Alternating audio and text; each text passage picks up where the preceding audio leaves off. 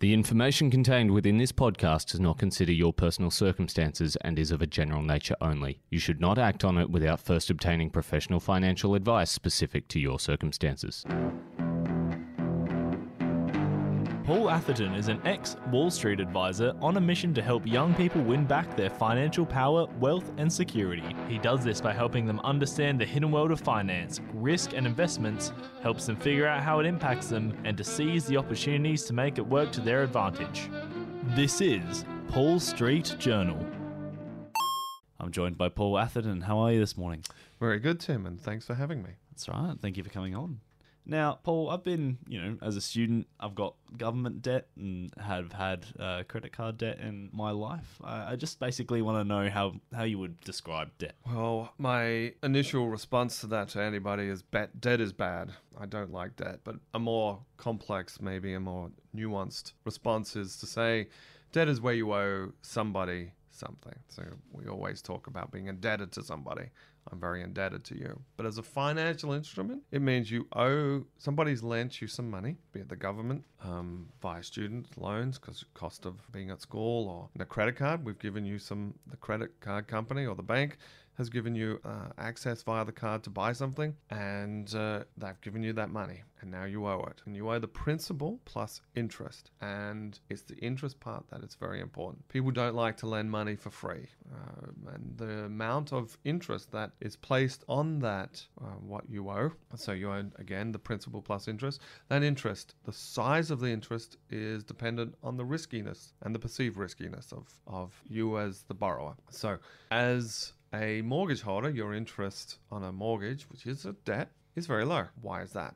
Well, it's very low because they've got a house as collateral. They can always sell the house. And houses tend to, and have over the last 25 years, uh, go up in value. So people and the banks feel very safe with that. And then we've got, on the other side, we've got credit card debt. Now, credit card debt is very very unstable, very risky because what's to stop? You buy, what do you buy on credit card? You might buy a beer and it's gone. You might buy some clothes and they, there's no way a bank can get access to that. So the interest on credit cards are incredibly high.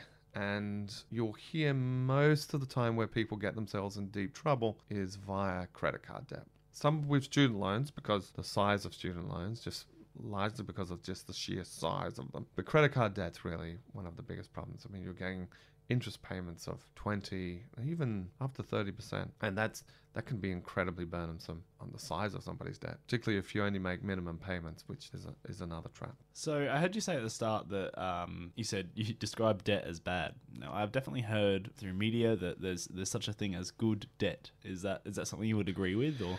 Well, okay, so you're you- you're very unlikely to get the words "dead is good" out of my mouth, but I I layer it. So there are varying degrees of problematic debt, and I guess that the, the best type of debt is debt that is used to buy something that increases in value. And of course, that's a mortgage is a classic example. And debt in that case, if you want to call debt good, that's probably a good that's a good type of debt. Why? Because you get to live in a place. Um, having a mortgage, having a, a security that is a house is incredibly positive to your well-being, and not just not just financial well-being, which it is, but also your your own well-being. So I do like if there's debt I like, that's probably it. Uh, mortgage debt, and and again, very very low interest rates. The the next layer first would be no debt would be good, then debt on accumulating asset, then there's debt on a depreciating depreciating asset.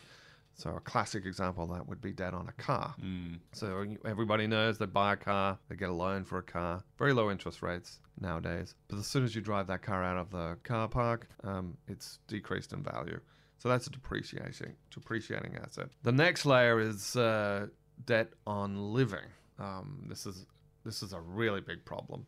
And I think I'm seeing a lot more of this recently. So we have a debt on I need to buy my groceries. Oh my gosh, I need to make this payment. I need to, you know, it's just getting through the day to day. Now, we all need to get through the day to day, and credit is incredibly handy to use for that. Um, but once you use it on living, it's gone. You know, like I mentioned before, you had that beer, it's gone. So, debt on living is a, is a big sign that there's a problem. And the worst type of debt, the one that we should all avoid, is I call debt on a happy experience. Um, so the happy experience might be going on a holiday. Yeah. Um, and that, that I would, if, if you're starting to think about taking a credit card bill to pay for a flight to Bali, I would double, triple think that. Um, Okay. That's the probably the worst type of debt. And so I guess um, how can you avoid it? Yeah, avoiding debt in nowadays and the common in the, the world is, is is very difficult. And again, it's just part and parcel of the Western way of living. And I don't like to tell people the best way to avoid debt is just by not spending. Clearly, we that's not the best response. But I tell people to be very careful the way they spend and how they spend it. One great way is is to use cash.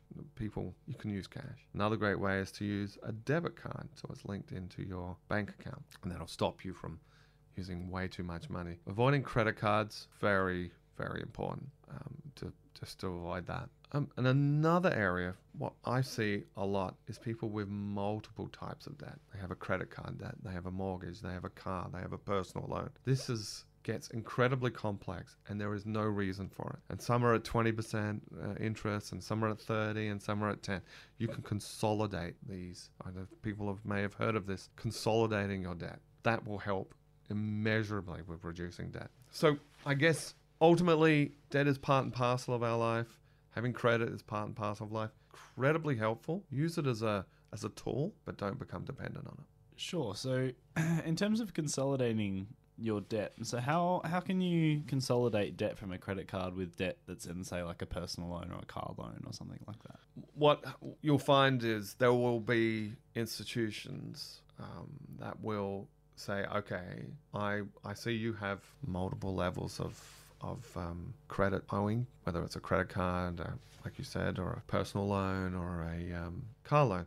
You can there are, there are institutions, there will be institutions, there are banks that you'll be able to consolidate that at a interest rate that will be better than the combined interest rate that you're paying. That institution will benefit from the interest payments that you're making. So they win. You win because now you're paying less money. So let's say you had three types of payments going out. You had a credit card payment, you have a personal loan, and you have a car payment. And that, say for argument's sake, is $1,000 a month.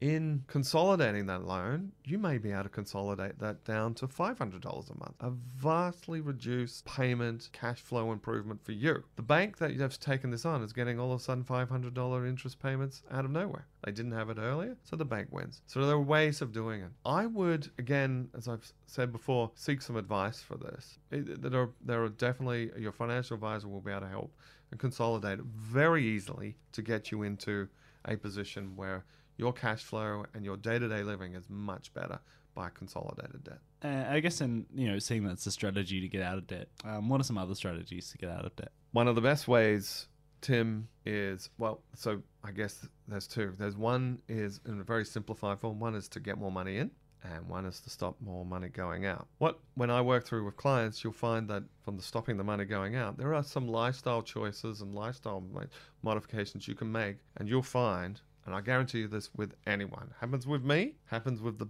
the, the most frugal individuals and the most spendthrift. There are areas that you can cut back with that'll have no impact on your life. But you'll find that actually you're spending a little bit too much money on something that actually is not giving you that value. A consolidate looking at your monthly expenditure is an exercise that we don't do. It's a headache, it's a pain, but can be one of the most powerful instruments to consolidating your cash flow and the way you spend money over a period of time. And that will have a big benefit if you use that money. Let's say we look at and we find, Tim, we go through your portfolio and we find $100 a month that you're spending. We can cut it out and it has no impact on your life. Well, let's use that $100 to pay down debt. Let's immediately use that money to pay down debt. So that's one. The other is you can really look to family. I've seen this before where you can borrow money from, um, I don't know, your rich uncle uh, family members who are willing to help out. But I want you to be very careful, and the listeners to be very careful here. When money and family gets involved, you think uh, it gets complex with um, with your banking institutions. By with family, it gets it gets really awkward. But again, that is a possibility. Using though that potential cash from from a uh, family or a, or a friend for short periods of time. There is another one too.